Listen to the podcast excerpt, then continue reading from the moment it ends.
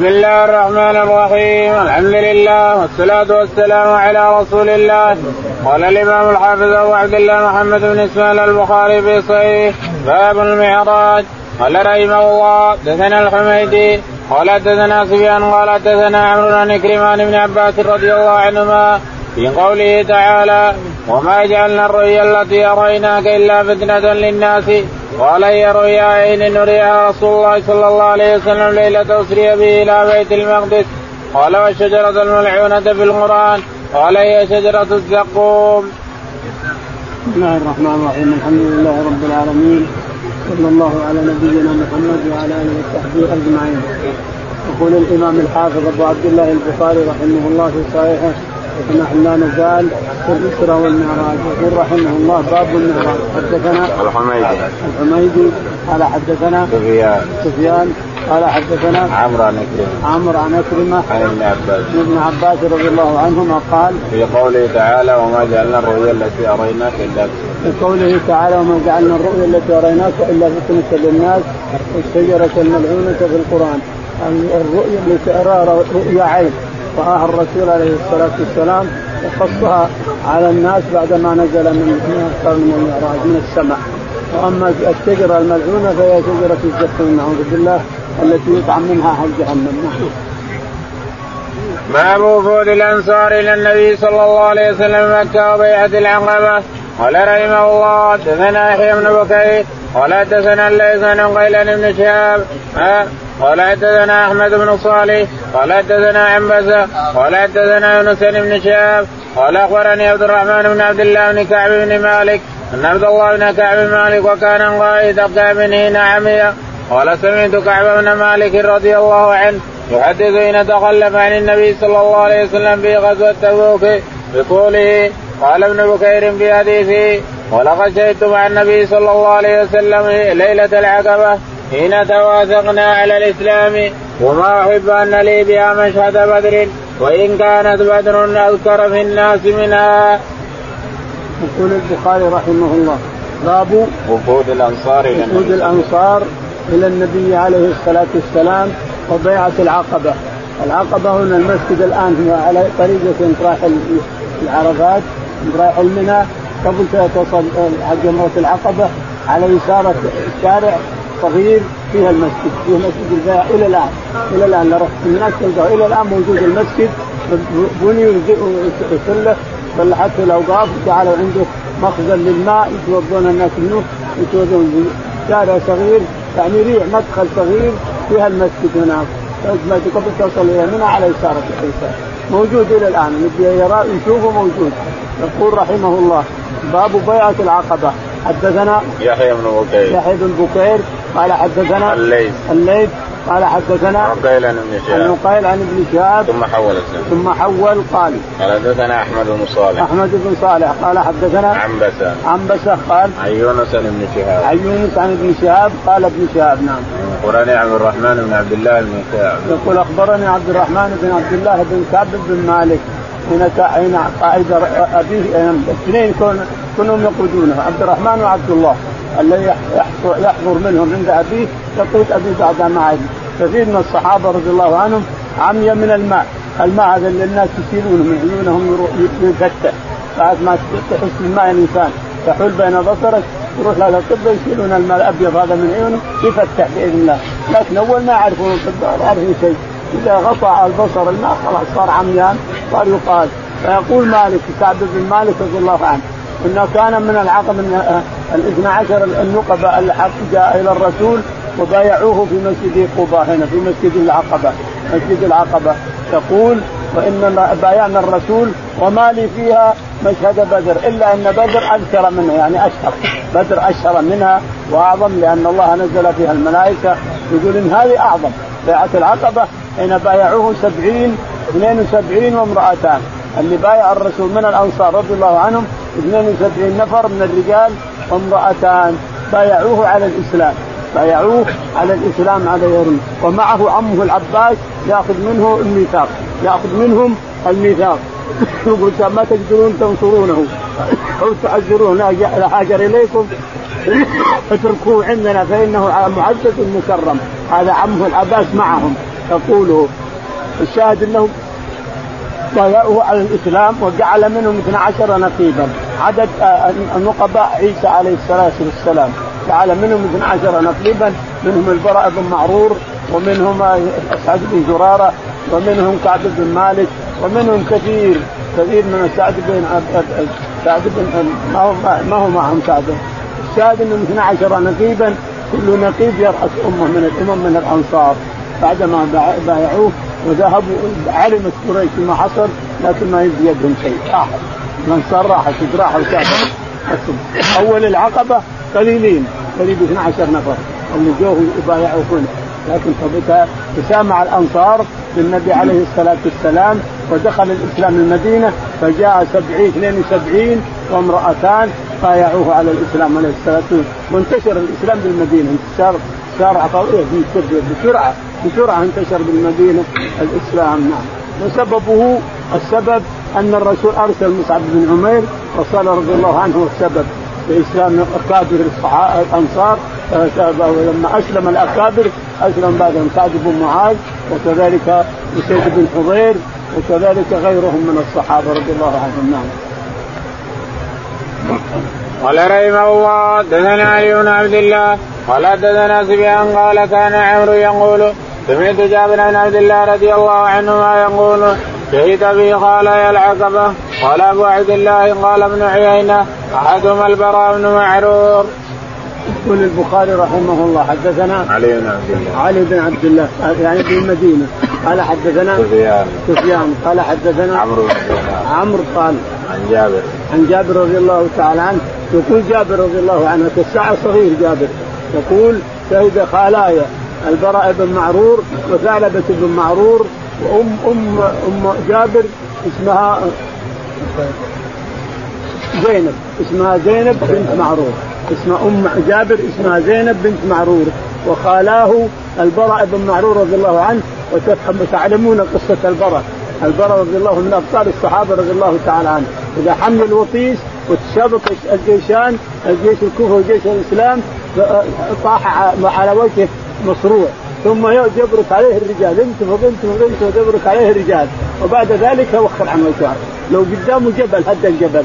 وفي اليمامة برك لو بركوا عليه ولما بان شالوها على الرماح. فوق الرماح ورموه على اليمامة في حديقة عظمى. والجبال حديد ورموه وحده والحالة. قاموا ذبح. قتل اللي عند الباب كلهم. ففتح الباب ودخل خالد بن الوليد رضي الله عنه باسهل ما يكفي رجل واحد دخل رموه بالرماح بالعصي رموه على الحديقه لما هو نزل على الباب قتل اللي عند الباب وفتح الباب. ودخل جيش الصحابة رأسهم خالد رضي الله عنه. وراح أبو زيد فحذف راس مسيلمة الكذاب. أبو زيد يسمى عمرو بن سكن حذف رأس مسيلمة الكذاب ما عنده أحد. الناس يتجالدون وهو جالس على كرسي ما قام حذف رأسه. ويقال إن اللي قتله وحشي. اللي قتل حمزة والذي يقول هو إني قتلت خير الناس وشر الناس، الله أعلم بصحة هذا، يقول انه زرقه برمحه برمح بحربته فقتله، لكن الصحيح أن أبو زيد رضي الله عنه بن سكن حذف رأسه وهو جالس على كرسي اتاه وحذف رأسه إلى آخره. الشاهد أن البراء بن معرور وثعلبة بن معرور وزينب بنت معرور أخوان الثلاثة هذه أم جابر وهذول أخواله الاثنين نعم. قال رحمه الله دثني إبراهيم بن موسى قال أخبرنا هشام أن ابن جريج اخبرهم قال عطاء قال جابر رضي الله عنه أنا وأبي وقال يا من أصحاب العقبة. يقول الرسول البخاري رحمه الله حدثنا إبراهيم. إبراهيم قال حدثنا هشام. هشام قال حدثنا ابن جريج. ابن جريج قال عن عطاء. عن عطاء بن أبي رباح قال عن جابر. عن جابر يقول جابر رضي الله عنه يحكي عن نفسه يقول إنه هو وابوه عبد الله بن عمرو بن حرام وخالاه الاثنين من العقبة من بايعوا في العقبة بايعوا الرسول في العقبة جائز هذا. وان كان صغير جابر الأيام نعم.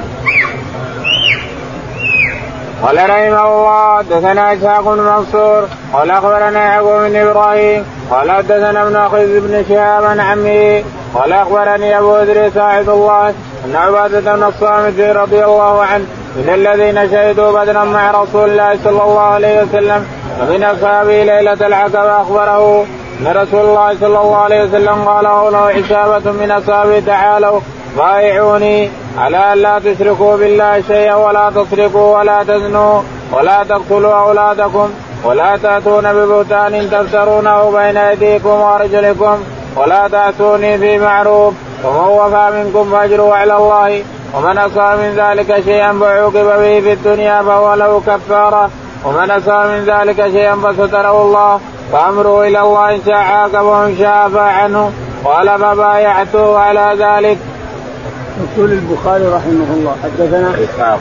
إسحاق قال حدثنا يعقوب. يعقوب قال حدثنا ابن أخي بن شهاب. ابن أخي بن شهاب اسمه محمد بن مسلم قال حدثنا عن عمه. عن عمه ابن شهاب الزهري قال عن ابي إدريس القولاني عن إدريس الخولاني قال حدثنا عبادة بن الصامت عبادة بن الصامت رضي الله تعالى عنه يقول عبادة إنه بايع الرسول في العقبة وكان من النقباء. جعل الرسول للأنصار 12 نقيب. منهم عبادة بن الصامت ومنهم أسعد بن زرارة ومنهم عبد الله بن عمرو بن حرام ومنهم كثير.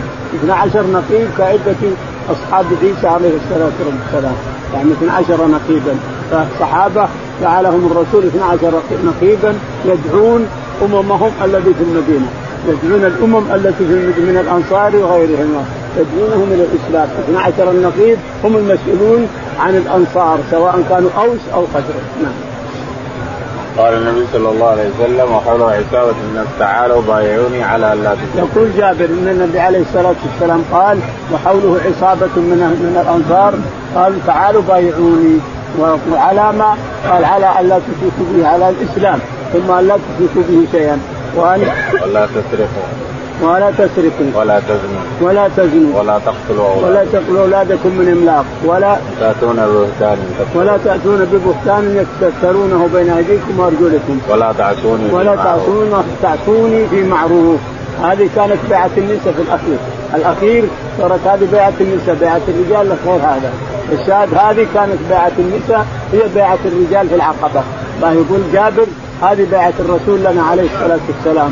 وأن لا تعصوني في معروف وجعل منهم 12 نقيبا. قال فمن وفى منكم فأجره على الله. قال الرسول عليه الصلاة والسلام فمن وفى منكم بهذا كله فأجره على الله تعالى وتقدس. ومن خالف أو شيء ثم عوقب به في الدنيا فهو كفارته. ومن خالف أو فعل غير هذا فستره الله وهو أمره فأمره إلى الله. إن شاء عذبه وإن شاء عفى عنه تعالى وتقدس. نعم. قال قال فبايعته على ذلك. يقول فبايعته على ذلك. يعني جابر ومن معه بايعوه على ذلك. نعم عبادة بن الصامت.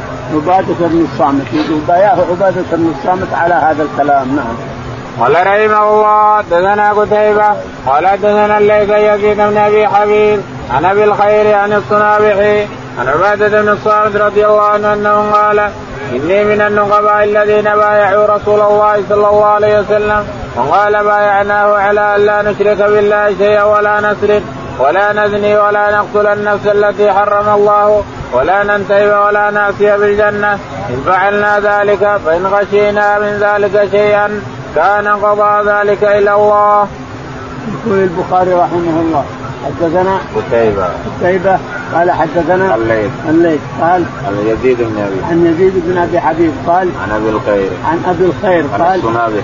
عن السنابحي قال عن عبادة بن الصامت. عن عبادة رضي الله عنه بن الصامت أنه جعله الرسول نقيبا مع النقباء الاثنى عشر وأنهم بايعوه على هذه البيعة.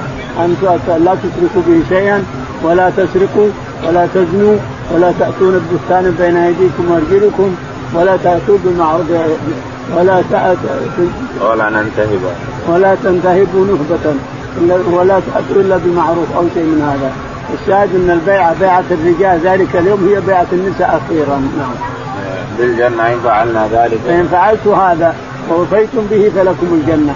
وإن خالف أحد فأمره إلى الله إن شاء عفا وإن شاء عذب.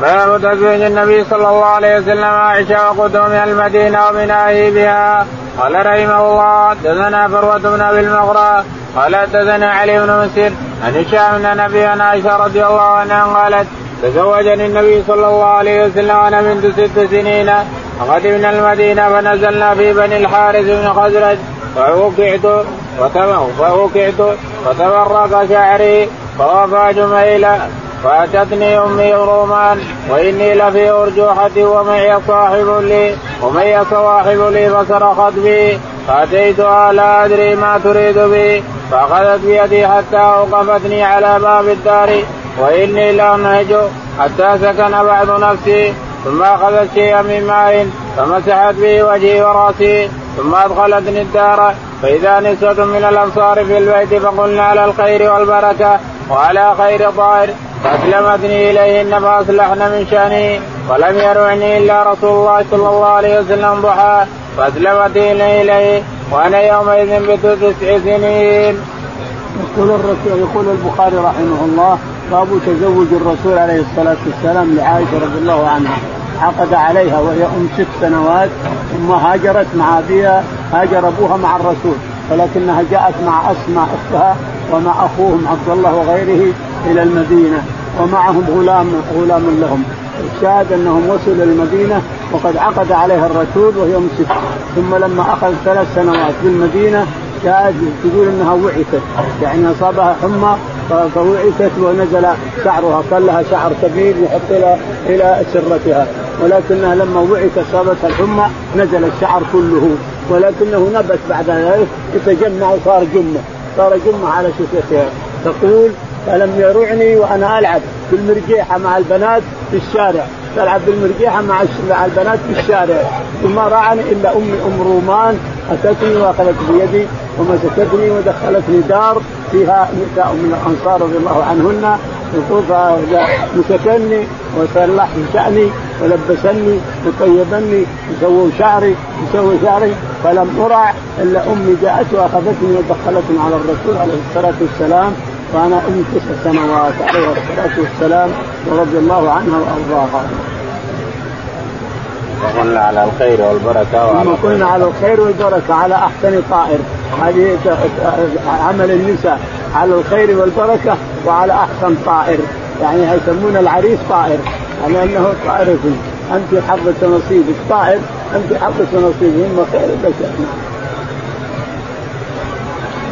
قال رحمه الله دثنا معلا قال دثنا وهيب بن هشام بن عروة نبي عائشة رضي الله عنها أن النبي صلى الله عليه وسلم قال لها أريدك في المنام مرتين أرى أنك في سرقه من حرير ويقول هذه امرأتك فاكشف عنها فإذا هي أنت فأقول إياك هذا من عند الله يمضيه.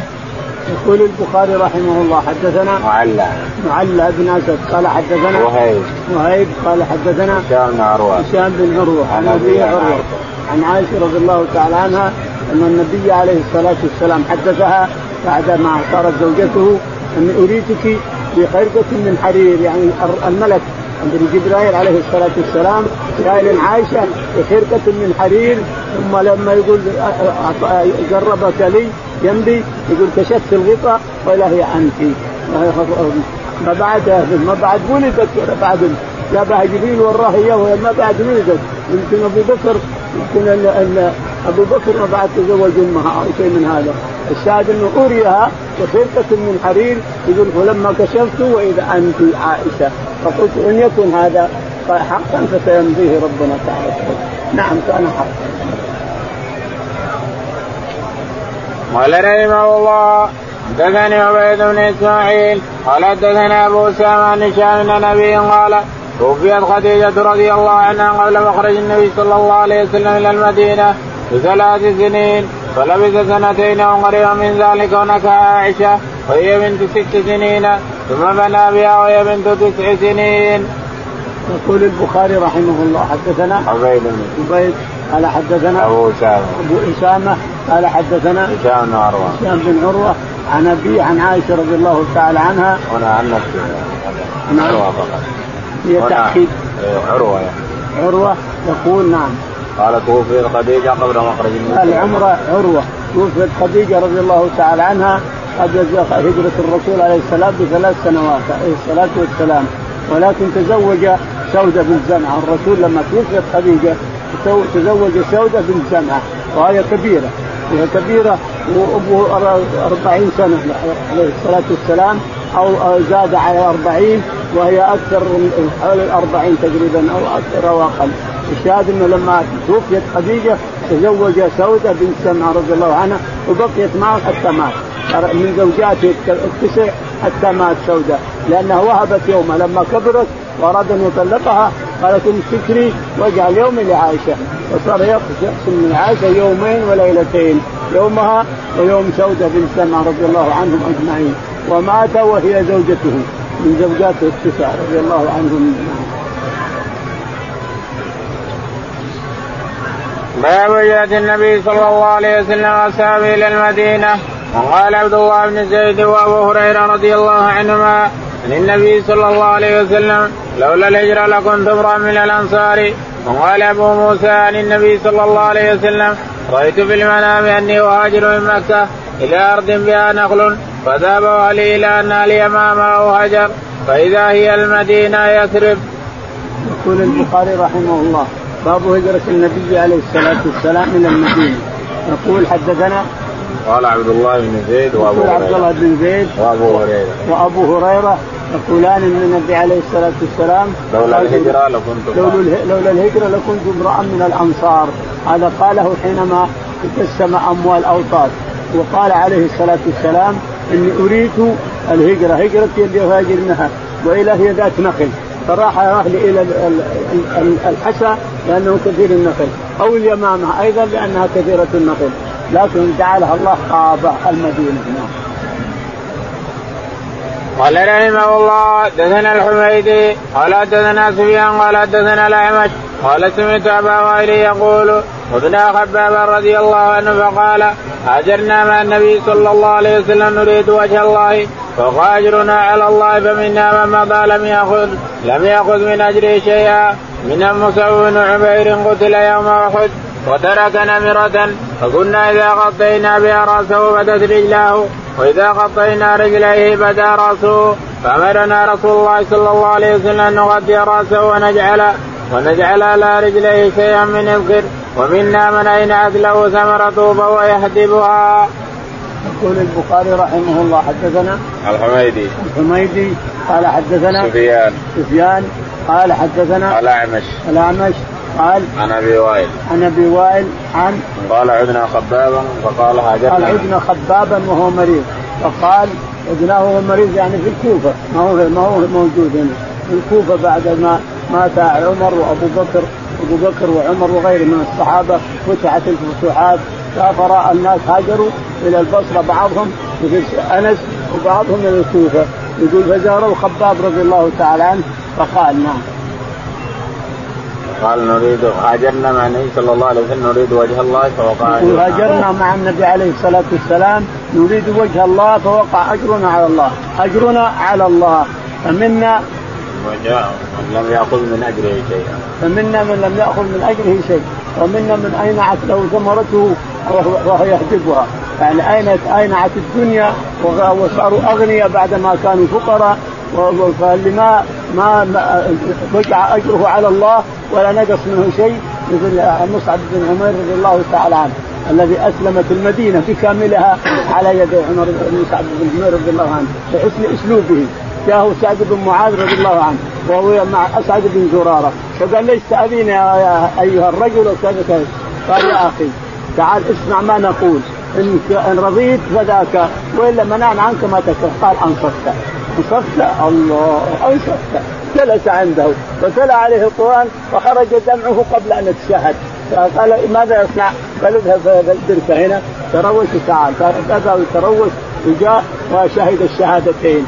جاءه سيد بن حضير هذا ابطال أبطال المدينة هذولا رؤساء المدينة. سعد بن معاذ سيد بن حضير فقال ما لك انت تفعل وتفعل. أرسل سعد بن معاذ فشوف هذا الرجل عند ابن عمك يبي اذيه يبي يفعل. فجاءه غضبان فقال أنت ليش تترك دارنا وتفعل لله هذا قال يا أخي تعال اسمع ما نقول.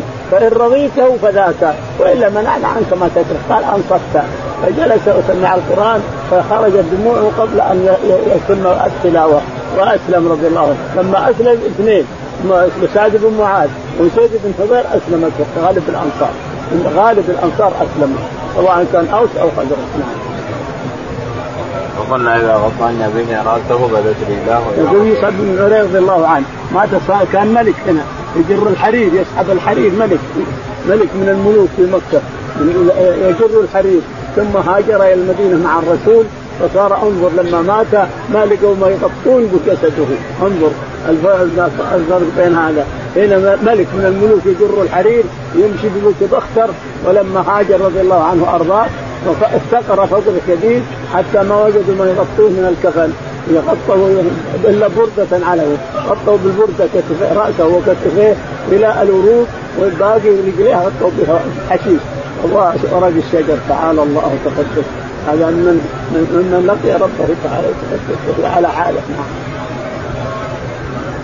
قال رحمه الله دثنا مسدد قال دثنا حماد بن زيد أن يحيى محمد بن إبراهيم عن علقمة بن وقاص قال سمعت عمر رضي الله عنه قال سمعت النبي صلى الله عليه وسلم يقول إنما الأعمال بالنية فمن كانت هجرته إلى دنيا يصيبها أو امراه يتزوجها فهجرته إلى ما هاجر إليه ومن كانت هجرته إلى الله ورسوله فهجرته إلى الله ورسوله.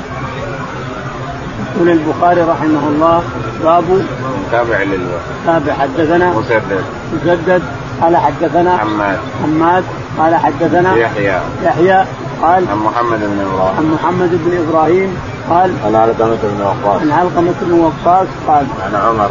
عن عمر بن الخطاب قال قال سمعت النبي صلى الله عليه وسلم يقول إنما الأعمال بالنية. يقول علقمة بن وقاص الليثي يقول إن عمر رضي الله تعالى عنه يقول إن النبي سمعت النبي عليه الصلاة والسلام يقول انما الاعمال بالنيات وانما لكل امرئ ما نوى هذا الحديث غريب أوله كله غريب.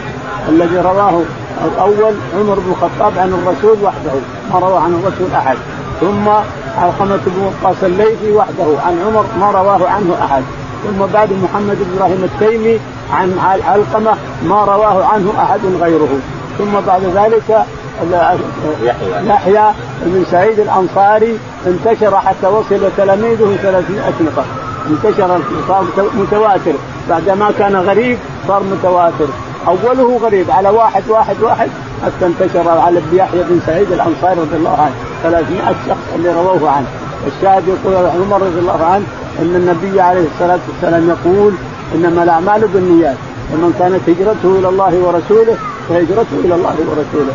ومن كانت هجرته لدنيا يصيبها أو امرأة يتزوجها فهجرته إلى ما هاجر إليه. يحكون قصة الله أعلم به وهو أن شخصا أسلمت امرأة يحبها. فقال ابسلم وأتزوجك.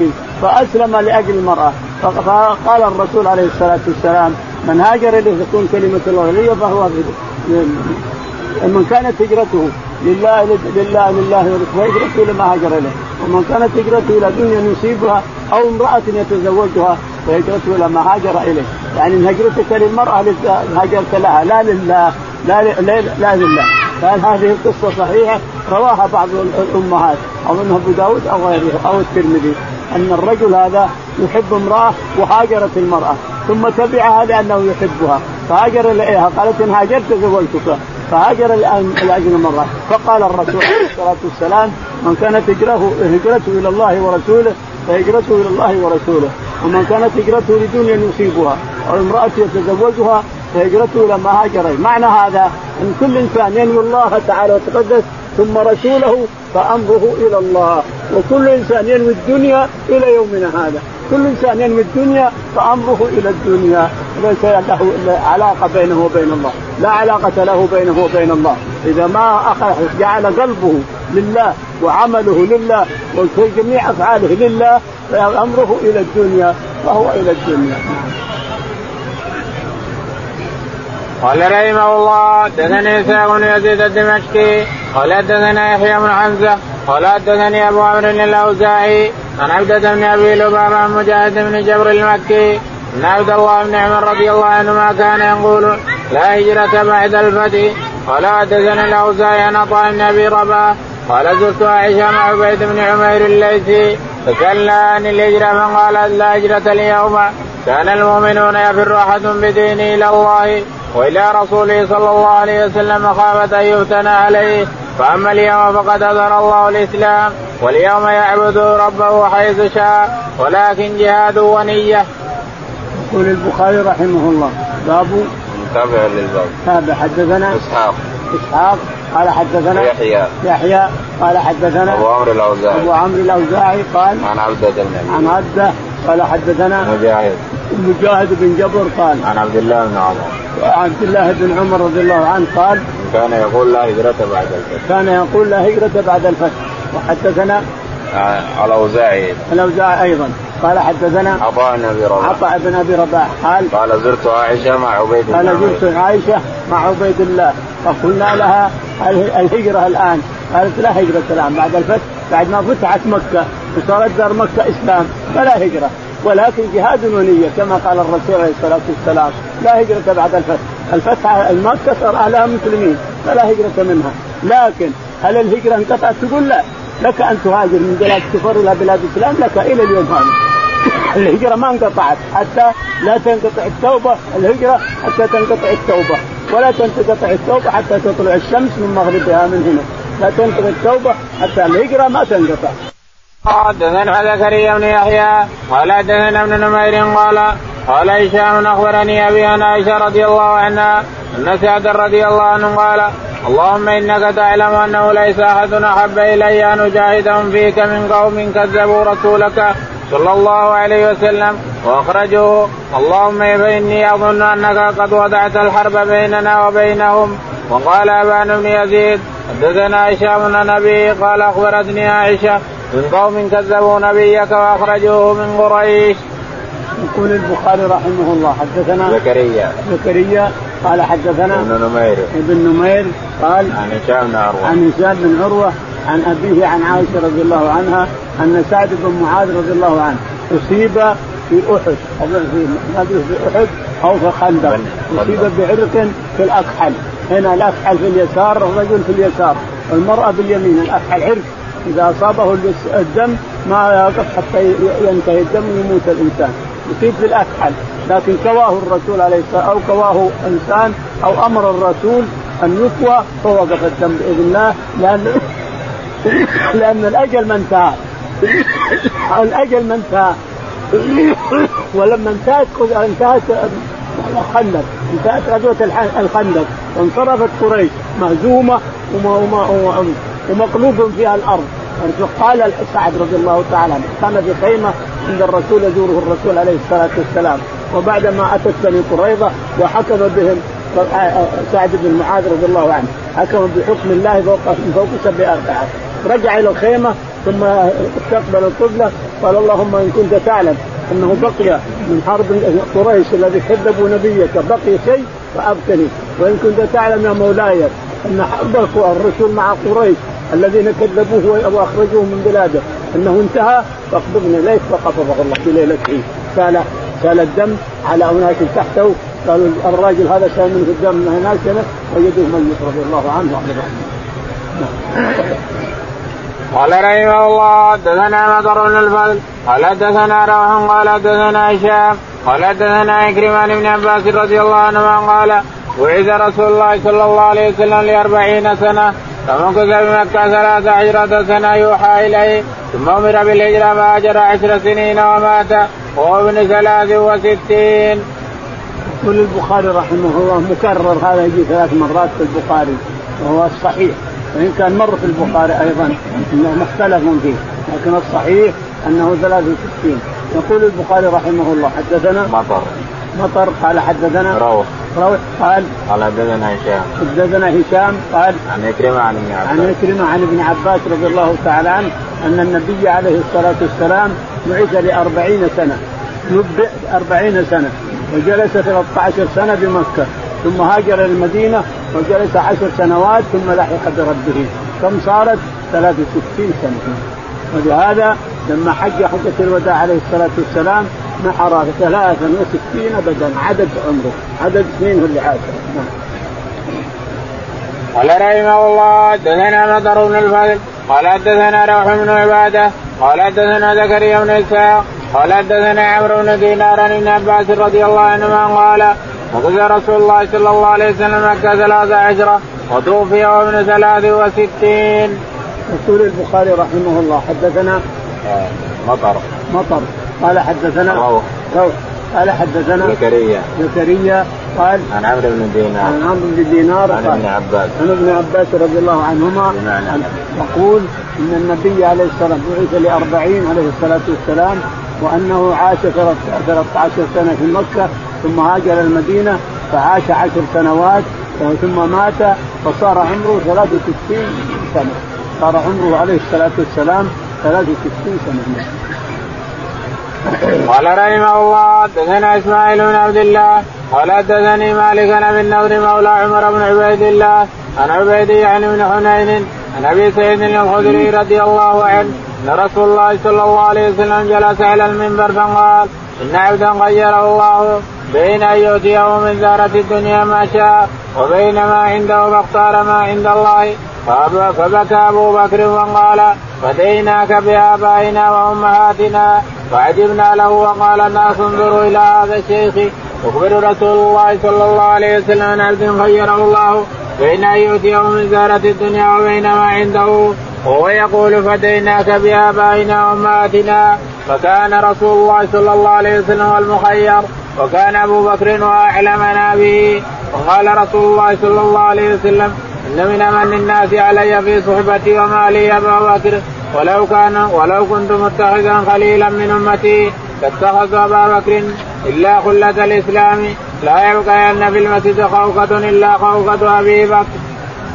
يقول البخاري رحمه الله حدثنا إسماعيل. إسماعيل. قال حدثنا مالك. مالك قال حدثنا أبو النضر مولى. أبو النضر مولى عبيد قال حدثنا عن عبيد بن حنين. عن عبيد بن حنين. عن أبي سعيد الخدري. عن أبي سعيد الخدري رضي الله تعالى عنه أن النبي عليه الصلاة والسلام طلع على المنبر ثم قال إن عبدا خيره الله بين أن يبقى في الدنيا ويعمل ما يشاء وبين أن يطلع إلى ربه يلقى ربه. فاختار لقاء ربه فبكى أبو بكر. الناس ما يدرون الرسول يعرف ولكن أبو بكر يعرف حالات الرسول فيه وقال نفديك بآبائنا وأمهاتنا يا رسول الله. نفديك بأنفسنا وأمهاتنا وآبائنا يا رسول الله. فكان الناس يتعجبون. رجل الرسول يخبر برجل. خير بين البقاء في الدنيا المدة اللي يبيها وبين اللحاق به. اختار اللحاق به. يقول يقوم يبكي الشيخ هذا. فيه لكن صار أبو بكر هو أعلمهم وهو أتقاهم رضي الله عنه صحبة الرسول. فقال أبو بكر نفديك يا رسول الله بابائنا وأمهاتنا بانفسنا وآبائنا. فكان المخير الرسول عليه الصلاة والسلام والناس لا يعلمون. أبو بكر يعلم؟ لأنه صاحبه ثم قال عليه الصلاة والسلام ان من أمن الناس علي في صحبته وماله أبو بكر الصديق. أبو بكر. ولا يبقى ان في المسجد خوخة إلا خوخة أبو بكر. علامة على أنه سيكون هو الخليفة بعده.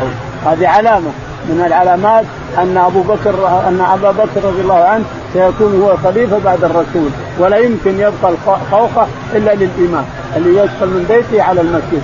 غير الإمام ما له لزوم يدخل مع الخوخات يسد تسد الخوخات كلها إلا خوخة أبي بكر. هذا علامة على أنه سيكون خليفة له وأنه هو الذي يؤم الناس. نعم. حديث الهجرة طويل. قليل طويل مرة. ورقتين الهجرة من وش الهجرة هجرة الرسول. هذول للباب الأول لكن حديث طويل هذول للحديث الأول لكن حديث طويل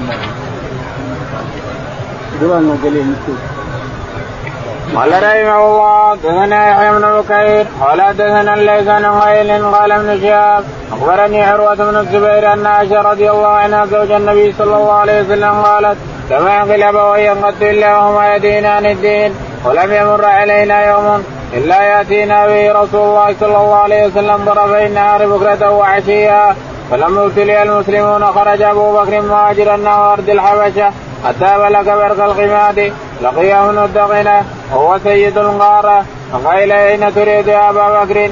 فقال أبو بكر أخرجني قومي فأريد أن اسير في الأرض وأعبد ربي. قال ابن الدغنه فإن مثلك يا أبا بكر لا يخرج ولا لا يخرج ولا يخرج. فإنك تس إنك تكسب المعدوم وتصل الرحم وتحمل الكلة وتقري الضيف وتعين على نوائب الحق. فانا لك جار الجواب الغبة بولدك فرجع وارتحل معه نتقن فطاه نتقن عشية بأشراف قريش. فقال له إن أبا بكر لا يخرج مثله ولا يخرج. أتخرجون رجلا يكتب المعدوم ويصل الرحم ويحمل الكلا ويقري الضيف ويعين على نوائب الحق. فلم يقدم قريش بجوار ابن الدقنة. ويقول لابن الدقنة مر أبا بكر فليعبد ربه في داره. فليصلي فيها وليقرأ ما شاء ولا يؤذينا بذلك ولا يستعن به ولا يستعلم به. فإنا نخشى أن يفتن نساءنا وأبناءنا. فقال ذلك ابن الدقنة لأبي بكر فلبث أبو بكر بذلك يعبد ربه في داره ولا يستعلن بصلاته ولا يقرأ في غير داره. ثم بدا لأبي بكر فابتنى مسجدا بفناء داره وكان يصلي فيه ويقرأ القرآن. فيقذف عليه نساء المشركين وابنائهم وهم يعجبون منه وينظرون إليه. وكان أبو بكر رجلا مكا لا يملك عينه إذا قرأ القرآن. وافرغ ذلك اشراف قريش من المشركين فارسلوا إلى ابن الدقنا فقدم عليهم. فقالوا إنا كنا أجرنا أبا بكر بجوارك على أن يعبد ربه في داره فقد جاوز ذلك. فابتنى مسجدا بفناء داره فأعلن بالصلاة والقراءة فيه. وإنا قد خشينا أن يفتن نساءنا وأبناءنا فانهى فإن أحب أن يقتصر على أن يعبد ربه في داره فعل وان أبى إلا أن يعلن بذلك فسال أن يرد إليه ذمتك فإنا قد كرهنا أن نغفر ولسنا مقرين لأبي بكر للاستعلان. يقول البخاري رحمه الله حدثنا يحيى. يحيى قال حدثنا الليث. الليث قال حدثنا عن ابن شهاب. عقيل عن ابن شهاب عن عروة بن الزبير عن عروة بن الزبير عن عائشة أنه تقول عائشة أن النبي عليه الصلاة لم أعقل أبوي إلا وهما لم أعقل أبوي إلا وهما مسلمان رضي الله عنهما أبو بكر وأم رومان يقول لم أعقل إلا وهما مسلمان. وكان الرسول عليه الصلاة والسلام يأتينا تقول كان الرسول يأتينا كل كل ظهر وهو مقنع بالرداء حاطا الرداء فوق رأسه يمشي مقتنع حتى يأتي هذا اليوم. إلا يوم الهجرة ذاك اليوم سيأتي يوم الهجرة ما بعد وصلنا إلا يوم الهجرة فإنهم أتاهم بالضحى بالظهر. جاءهم بالظهر وقالت عائشة هذا الرسول جاء فقال أخرجوا. فدخل عليه الصلاة والسلام اخرج من عندك ما فيه إلا أهلك وأسماء. وكل ما تشاء. قالوا مرت بالهجرة. فبكى أبو بكر. ومرت بالهجرة الصحبه يا رسول قال نعم الصحبه لكن البخاري انحرف إلى شيء آخر إلى صفة أبي بكر رضي الله تعالى عنه. يقول فلما ابتلي المسلمون خرج أبو بكر مهاجرا لما ابتلي المسلمون وفتنوا فتنة شديدة من المشركين خرج أبو بكر الصديق رضي الله عنه إلى إلى خارج مكة. فلقي ابن الدغنة رئيس القارة. قد أنصف القارة من رماها أرمى الناس في السهام. فلقيه إلى أين يا أبو بكر؟ قالوا اخرجني قومي قال أنت مثلك ما يخرج. إنك تكسب المعدوم وتحمل الكلب وتعين على نواب الدهر. فمثلك لا يخرج. ارجع وأنت في ذمتي في جواري. فرجع القارة القارة في بيننا وبين القمزة.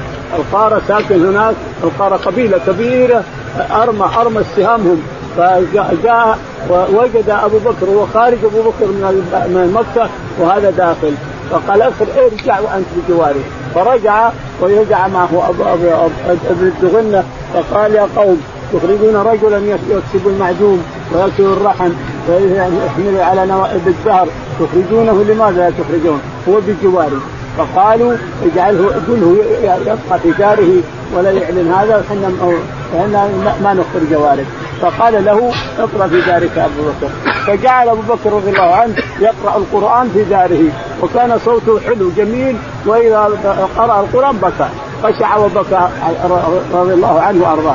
فيجي النساء ويجي الأطفال يستمعون ويتفرجون عليه وبعضهم يدخل الإيمان في قلبه ويسلم وبعضهم كذا فخشي المشركون أن يقتلوا النساء والأطفال يسلمون الأولاد الكبار يسلمون على يديه.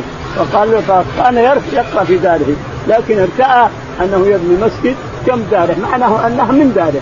مسجد من داره. يعني ما ما صار شيء. الدار والمسجد واحد كلها ملتصقة بعضها. وخرج إلى المسجد وصار يقرأ القران تجمع عليه العالم. نساء ورجال وأطفال ومسنين. وابو 15 سنة وابو 20 يستمعون قراءته. ففزع المشركون من هذا وقال ابن تغنه أما يرجع إلى داره ويقرا بداره ولا يعطيك ذمتك. ما نقدر نخرج المثل قال لابي بكر أما أن ترجع إلى دارك تقرا بذلك إلا لا تخسرني ذمتي. قال لا أنا قد عفيت ذمتك. عافيتك أنا عافيتك من جواري. خلاص أنا ما نجار لك ولا نجار لك. خلاص انتهينا. وصار يقطع في مسجده وداره إلى آخره. حتى آذن الله له بالهجرة مع الرسول عليه الصلاة والسلام نعم. قالت عائشة فأتمنى النغنى إلى أبي بكر فقال قد علمت الذي عاقدت لك عليه فإما أن تقتصر على ذلك إما أن ترجع إلي ذمتي فإني لا أحب أن تسمع إلى أني أخبرت في رجل عكدت له فقال أبو بكر فإني أرد إليك جوارك وأرضى بجوار الله عز وجل النبي صلى الله عليه وسلم يومئذ مكة فقال النبي صلى الله عليه وسلم للمسلمين إني أريد دار أجرتكم ذات نقل بين الآبتين وما الحارتان. فهاجر من هاجر قبل المدينة ورجع عامة من كان هاجر بأرض الحبشة إلى المدينة فتجاوز أبو بكر قبل المدينة. فقال له رسول الله صلى الله عليه وسلم على رسلك؟ فإني أرجو أن يؤذن لي. فقال أبو بكر وهل ترجو ذلك بأبي أنت؟ قال نعم. فحبس أبو بكر نفسه على رسول الله صلى الله عليه وسلم ليسحبه وعلى راحلتين كانتا عنده ورق الثمر وهو الخبط أربعة أشهر قال ابن شهاب قال عروة قالت عائشة رضي الله عنها فبينما نحن يوما جلوسا في بيت أبي بكر في نحو الظهيرة قال قائل لأبي بكر هذا رسول الله صلى الله عليه وسلم مغنعا بساعة لم يكن يأتينا فيها. فقال أبو بكر فداه له ابي وأمي. والله ما جاء بي في هذه الساعة إلا أمر. قالت فجاء رسول الله صلى الله عليه وسلم فاستأذن فأذن له فدخل. فقال النبي صلى الله عليه وسلم لأبي بكر أخرج من عندك؟ فقال أبو بكر إنما مالك بأبي أنت يا رسول الله. قال فإني قد أذن لي بالخروج. فقال أبو بكر الصحابة بأبي أنت يا رسول الله؟ قال رسول الله صلى الله عليه وسلم نعم. قال أبو بكر فخذ بأبي أنت يا رسول الله احدى راحلتي هاتين قال رسول الله صلى الله عليه وسلم بالثمن قالت عائشة فجهزنا احس الجهاز وصنعنا لهما سفرة من جراب فقطعت اسماء بنت ابي بكر قطعة من نطاقها فربطت في حلاف من جرابه فبذلك سمي ذات النطاقين. قالت ثم لحق رسول الله صلى الله عليه وسلم أبو بكر بقار في جبل ثور فكمنا فيه ثلاث ليالي يبيت عنده مع عبد الله بن أبي بكر وهو غلام شاب ثقف لقن فيدلج من عنده ما بسحر فيصبح مع قريش مكه كبائت فلا يسمع أمرا يكاد به يكادان به إلا وعاه حتى يأتي يوم بخيبر حين يلتقط. يقول البخاري رحمه الله. كم؟ قالت عائشة قالت عائشة رضي الله تعالى عنها. إن أبا بكر الصديق رضي الله تعالى عنه لما أكثر الناس عليه أتى آه، أراد أن يخرج مرة ثانية. فأتاه الرسول عليه الصلاة والسلام وقال حبسه الرسول قال لا تخرج ربما أخرج أنا وأنت. قال هل ترى ذلك يا رسول؟ قال نعم بأبي وأمي. قال نعم. جاء أبو بكر واشترى ناقتين صار يعلفهما قبل ستة أشهر أو ثلاثة أشهر يعلف الناقتين واحدة تسمى القصوى واحدة لأبي بكر. وعنده عامر بن فهير غلامه مملوكه لكن أعتقه. وعندهم عبد الله بن أبي بكر الصديق رضي الله عنهما. فلما أراد الهجرة لما أراد الرسول الهجرة دخل على أبي بكر ظهر وكان لا يأتيهم. يأتيهم اما الصباح ولا بالليل. لكن هالمرة جاءهم مقنع بالربا عليه الصلاة والسلام فقال الناس هذا رسول الله جاء. قال ما إلا لشيء مهم. فجاء ودخل فأستأذن فجئنا فقال أخرج من عندك. قال ليس عندي إلا أهلك عائشة وأختها أسماء. فقال إني اذن لي بالهجرة. فبكى أبو بكر الصحبه قال نعم. فبكى من الفرح عليه رضي الله عنه وأرضاه. فقال إني أعددت ناقتين هنا أعطيك واحدة. قال بالثمن. قال لا عطيه هبه يا رسول. قال لا بالثمن. قال بالثمن.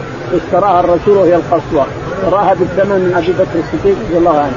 فسار النوق اثنين مختفين ومعهم عامر بن فهيره وعبد الله بن أبي بكر الصديق رضي الله عنه. فكان عامر بن فهيرة يسرح بغنم وعبد الله بن بكر يأتيهم في الصباح في الليل. في الليل يأتيهم ويذهب ويقول لهم ما حصل وعامر يجيب الغنم وتعفي أثر عبد الله. علشان لا حد يقصه ولا حد يدري إن هناك أثر مشي. فعبد الله يأتيهم بالطعام والشراب في الغار. غار ثور. اللي عند كذا إذا جيت الانسان من جدة تريد عرفه تأتي من كذا من بحار ثور هذا اللي عندكم. يصعد له الآن بدرج لكن ما له لزوم. الصعود ما له لزوم ولا سنة. تتبع الآثار ما هي سنة. الشاهد أن الرسول عليه الصلاة والسلام وأبا بكر الصديق خرج إلى الغار وحدهما لكن بعدما أخذ مدة استأجر لنوقهما يرعاهما آه، عبد الله بن أريقط كافر. عبد الله بن أريقط من الكفار كافر هذلي فقالوا خذ النوق بعد ثلاث ساعات. بعد ثلاث أيام تعال لنا. خذ النوق اشرح بهم وبعد ثلاث أيام تعال. فكان عبد الله بن بكر يجيهم بالطعام وعامر بن فهيرة يأتي بالغنم ويأتي أثر عبد الله حتى انتهت الثلاثة. فجاء عبد الله بن مريقط فأتاهم بالنوق فركبوا. عامر بن فهيرة ردف لأبي بكر الصديق والرسول عليه الصلاة والسلام ما ردف له أحد. الشاهد انه مشوا ثلاث نوح عامر أبي بكر الرسول عليه الصلاة والسلام وأبي بكر ودوا لي ودي لهذا اللي يسمى عبد الله بن أريقط مشابهم إلى الغار كما سيأتي. يمكن يجيب القصة. يأتي على العاهر على الوادي وادي الصفراء على وادي المران على بئر الماشي على كذا. حتى وصلوا إلى عمرو بن الجموح في قباء. وصلوا إلى عمرو بن الجموح في قباء. أو يقال إنه عوف عمرو بن عوف في قباء. فجلس سبعة أيام ما حد درى عنه عليه الصلاة والسلام حتى تسامع الناس جاء الخبر. جاء خبر الأنصار رضي الله عنهم فصاروا ولما أراد أن ينتقل من قباء إلى إلى المدينة اتت الأنصار رضي الله عنهم كل قبيلة مع سيوفها إلينا يا رسول الله العدد والعدد. اتركوها فانها ثم يتركونها. وتمشي حتى وصلت إلى المسجد. المسجد الذي بناه إلى مبر... إلى المسجد اللي بناه عليه الصلاة والسلام. فلما اتت إلى المسجد بركت ثم قامت. وراحت هناك ثم رجعت وبركت في مكانها ثم حطت رقبتها في المكان. قال خلاص. جاء أبو أيوب رضي الله تعالى عنه هو أقرب البيوت إلى هذا المكان وأخذ عفش الرسول عليه الصلاة والسلام ودخله داره ثم جاء الرسول إلى الأرض التي بركت فيها الناقة قال ثامنوني يا بني قالوا انها تكفي بلا ثمن انه ذات يمين ونخل فأخذ النخل. واشترى الأرض نبش القبور وبنى مسجده عليه الصلاة والسلام. الشاهد إن تاتينا هجرته كلها عجيبة.